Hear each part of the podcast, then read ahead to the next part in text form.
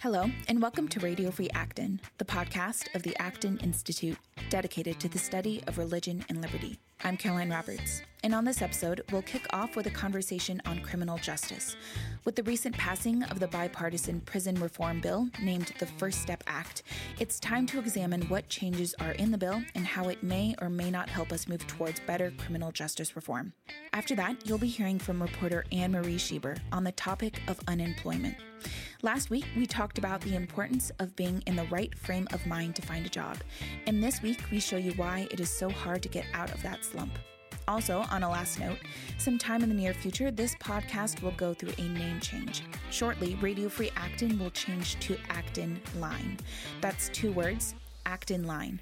We'll be bringing you the same content every Wednesday, and you won't need to resubscribe. With the growth this podcast has experienced over the past year, we want to give it a fresh new name and new face. So be on the lookout. Subscribe today on Apple Podcasts, Spotify, Stitcher, or anywhere else where you get your podcast.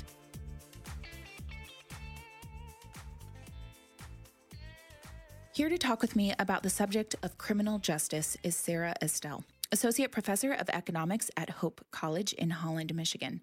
Sarah, thank you for joining me on the show. Thanks, Caroline. It's great to be here. Today, Monday, December 17, the Senate will vote to advance the legislation of the recently introduced criminal justice bill, and it's being called the First Step Act. By the time the segment is released, of course, right after the new year, we'll know whether or not the bill has passed. And I thought that in the wake of this issue, it would be timely to revisit it you know, regardless of whether or not the bill passes, I think that it's smart to review some of the benefits or drawbacks of a few of the policies in this newly introduced bill. First, as always, I want to discuss the basic groundwork of this issue. So, if you could briefly summarize why is criminal justice reform needed? And I know that is such a huge question, but I think, like I was saying, it's an issue that many people know we need, but there are, of course, people who just aren't as familiar or close to the subject as others. So, if you could briefly explain for us maybe one or two top reasons why is criminal justice reform needed? I think it depends on who you ask. And then at the end, I would say all of the above, right? If it was a multiple choice test, I would, I would probably uh, agree with all of these. One reason is public budgets. Um, and so the expenses associated with incarcerating people uh, are extreme. The United States is uh, an outlier in terms of our incarceration rate. Uh, we have the highest incarceration rate of any country in the world. Incarceration rates have been increasing, uh, even though crime rates have been decreasing. Now, fortunately, that's um, those incarceration rates have been decreasing somewhat over the last decade, but not enough to take us out of that that number one spot uh, in terms of our incarceration rate. So I think public budgets, but also you know, concerns about justice and knowing that there are racial disparities, um, knowing that incarceration affects families and communities in ways uh, that are long lasting, knowing that over 90% of people who are incarcerated will be released and go on to um, live in their communities, and a sense that we're not doing right by them or putting them in a position where they can stay out of prison. Uh, serving their families and their communities well. Uh, and so all of these give rise to concerns that our criminal justice approach uh, is not effective. When you say that we're the country that has the most incarcerations, why is that? Also, that's a huge question that yeah. I'm sure could take episodes upon episodes to discuss. But I, I guess what is the number one reason that you believe that to be true? I think one of the reasons we have a higher incarceration rate, and this is good to bring up because it is at the forefront for many people at the discussion of criminal justice reform is um, the way we handle drug enforcement. A number of people are incarcerated, whether at the federal or the state level, for nonviolent drug offenses. And until recently, those were handled in a way that didn't give judges uh, very much discretion about how to sentence, and so kept people incarcerated for long periods of time for things that some people would consider a victimless crime. Now we can kind of talk about what victimless means, but uh, non violent crime that could keep people in prison for 25 years. Um, that I think is an outlier in terms of how we treat drugs uh, in the United States relative to other countries. So I, I know that you have done so much research into this subject how did you become so personally invested in this topic? So, I'll be honest, um, my initial interest in this topic was just one of comparative advantage. Uh, I think economists have this um, amazing set of tools, both in terms of theory and empirics, for grappling with tough questions of human behavior. Uh, and so, initially, I was mostly just interested in, in figuring out hard questions. Uh, then, once I started digging into it, I think the just variety of human flourishing related issues that come out of this are are just so obvious and and pervasive. Um, so if we think of criminal justice as the whole period and system and pipeline between the commission of a crime uh, through uh, policing to criminal prosecution to sentencing and on to potentially incarceration, parole, and probation, and then reentry. And you think about uh, the behaviors at each of those stages and what the incentive structures are. You think about the human costs associated with each of those experiences for the offender certainly for victims as well, uh, for the offender's family, and so on. There are just a number of questions here that involve complex human behavior. And frankly, I don't know a discipline that's better able to uh, grapple with some of these consequences, unintended and otherwise, of policy and people's own behaviors. Now, I want to switch gears here and get closer to the issue at hand, specifically the bill being voted on today. We know that the First Step Act would, quote, primarily create more opportunities for federal prisoners to earn time credits by participating in recidivism reduction programs to help better prepare them for life after their release. Also, this bill would enable evidence based rehabilitation programs like the Prison Fellowship to be utilized in federal prisons nationwide. There is a lot there, and there's a lot that I just quoted. But I first wanted to define some terms before we move on. Sure. So, what exactly is recidivism?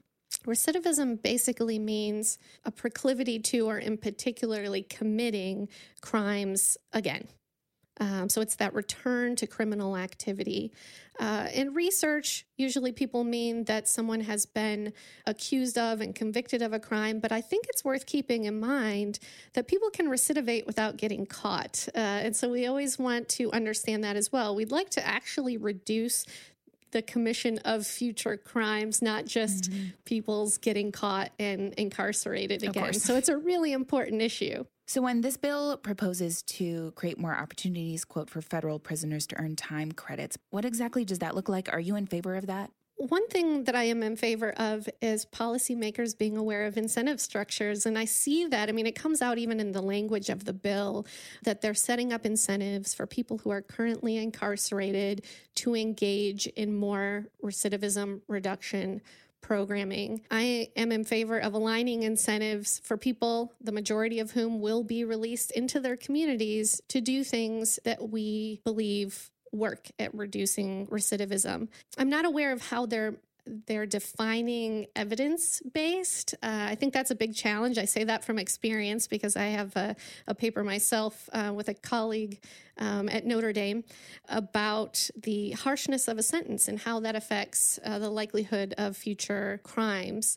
And it's tough. It's a really tough question. But to the extent that our bureaucracy, and particularly the Board of Prisons, uh, is able to identify uh, what programs work well. I think aligning incentives such that all of our incarcerated people engage in those to you know to the maximum extent is is a good thing. So I know that this bill only affects federal prisoners, making up about three percent of all current incarcerations, and it's still one of the most comprehensive prison reform bills to be passed in quite a while. Would this make a dent then? Or no? I think it will make a dent in the space of ideas um, for sure. There's discussion going on in various states as well. I think there's a bipartisan discussion going on at all levels around the country and has been for a, a, few years. And so this is helpful in that regard. I think it's helpful for federal prisoners to have these incentives aligned and, and other kind of reductions in the harshness of sentences that we also see in that bill. Whether it's going to have a particularly strong effect, though, because because of the way the incentives are set up, uh, is unclear. For example, the incentives are intentionally stronger among those who would be judged low uh, risk of recidivism and the time reduction that would come with engaging in anti recidivism programs would actually be less for those who are high risk, which is in some sense counterintuitive. There are also a number of categories of, of crimes that people who have committed those crimes won't even qualify for the time reduction.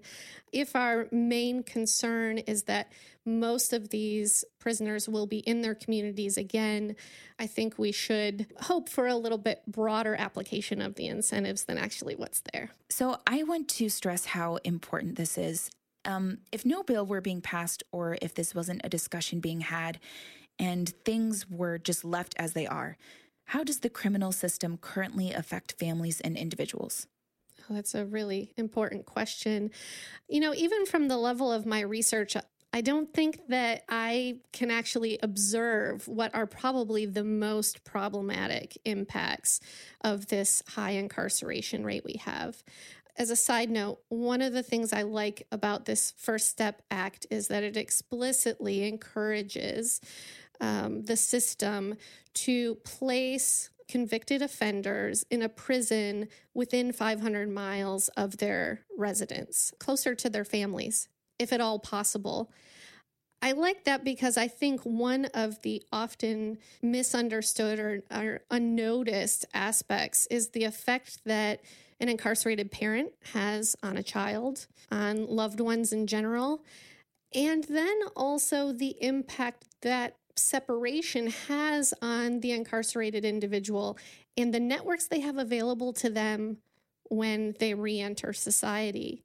Economics is good uh, for helping us think broadly about costs and benefits, and that's why I appreciate this question so much. And in fact, we can think of criminal activity as the result of weighing um, costs and benefits. Now, this isn't to say that um, folks who commit crimes have undertaken some, you know, level of calculus or something in, in this decision. But we know that when they have connection to family, to their community, to work, uh, that criminal activity is less likely. And so I think in all the ways that incarceration disconnects an offender from his community, that the are broader uh, than our numbers even can fully uh, reflect. So, my last question is pretty large, but I'm just hoping that you can stress what you see as being most important. Um, if you were drawing up a bill, what would you put in it?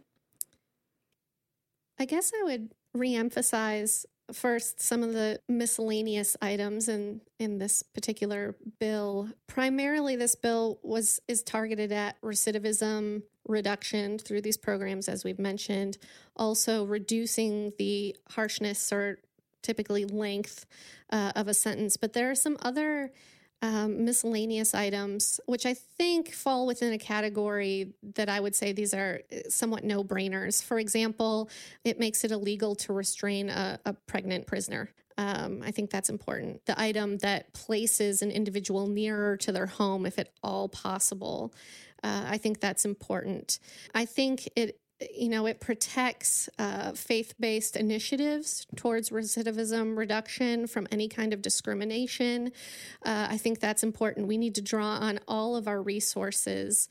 I think the language, even in the legislation, is helpful. And in the debate we hear today, that we're not talking about criminals, uh, that we're not talking about convicts. Um, certainly, people commit crimes, uh, people can be convicted of those, but that we hear language like offenders or uh, persons who are reentering society. I think all of these things are good.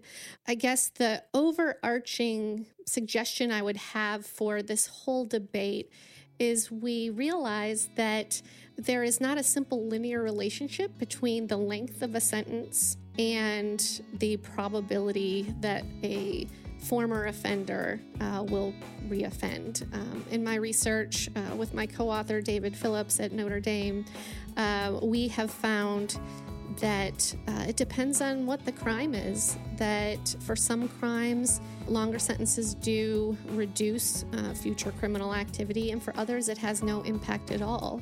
Keep in mind that that means there's an enormous expense to the public budget and to the incarcerated individual's family, but with zero reduction in crime for some categories.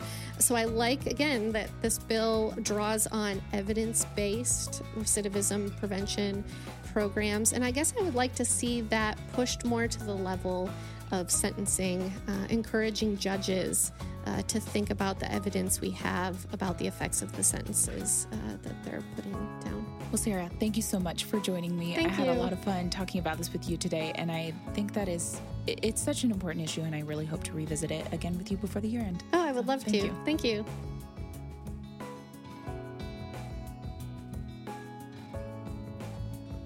How does community revitalization work, and what does it require? Tackling such complex, deeply rooted issues as intergenerational poverty, dangerous environments, high crime, and failing schools presents many challenges. Join us at the Acton Institute in Grand Rapids, Michigan on January 24 to hear how the purpose built communities model fosters a coordinated, holistic approach based on quality and focused on sustainability. To register, visit acton.org/events.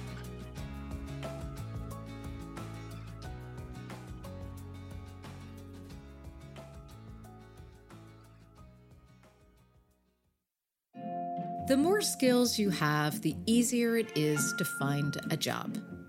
Not necessarily.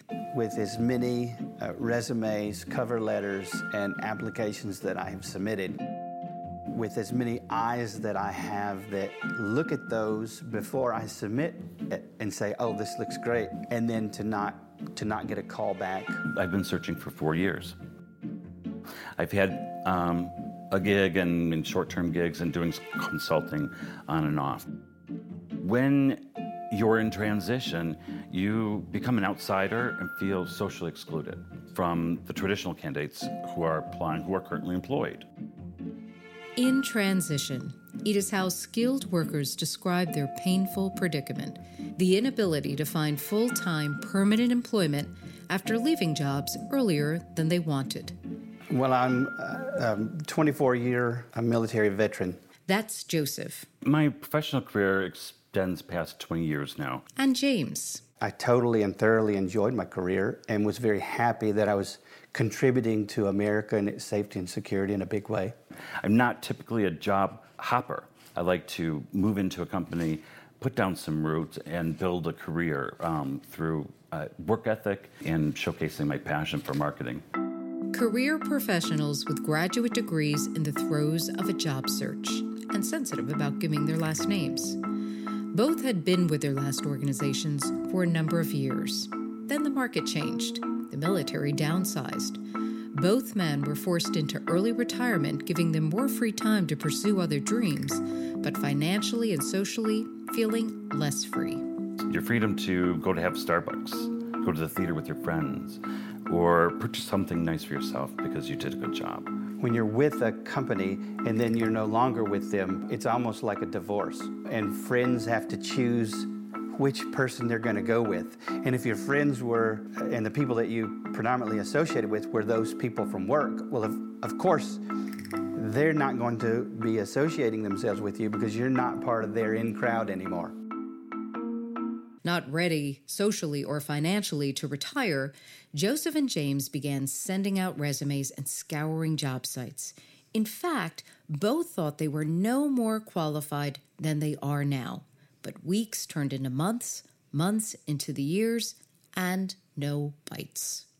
One of the friction points I'm having in this transition is um, many HR professionals um, are not able to see uh, the transferability of my skills and how they can provide value to their unique business. Here we are at those upper levels. There's fewer positions in the upper levels to fill, so the screening becomes much harder. What Joseph and James thought were assets now seem to be liabilities. Joseph is trying to work in a city where his spouse has a job, but it's not in a city where there's a military presence where veterans have no problem getting jobs with civilian employers. They understand and can easily transition people into their companies. They're actually they're they're, they're sought out, um, they're sought after. Whereas here on some of the, in some of the outlying areas, that's not necessarily the case. James thinks he could provide value by mentoring less experienced workers, but he's getting the sense employers think of his age in a different way. Yeah, after 40, you are in a bucket, a legal bucket that says, you know, if you fire this person, age discrimination will be um, reviewed. So after you've hit that mark, that automatically puts you into a high risk. Worrying is like praying for bad things to happen.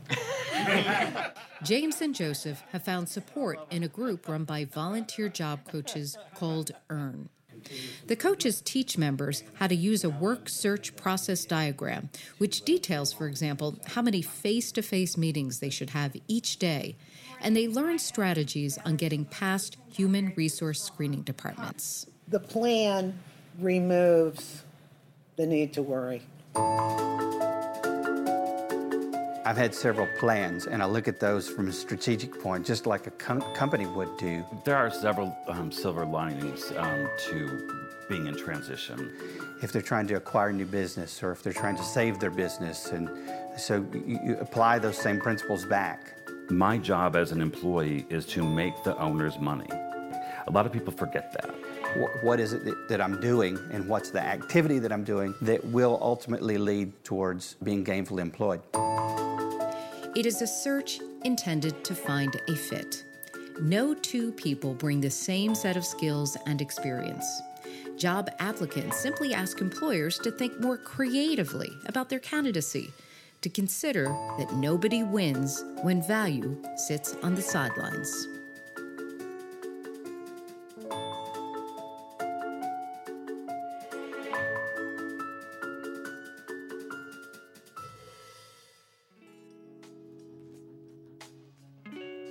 As always, thank you for listening.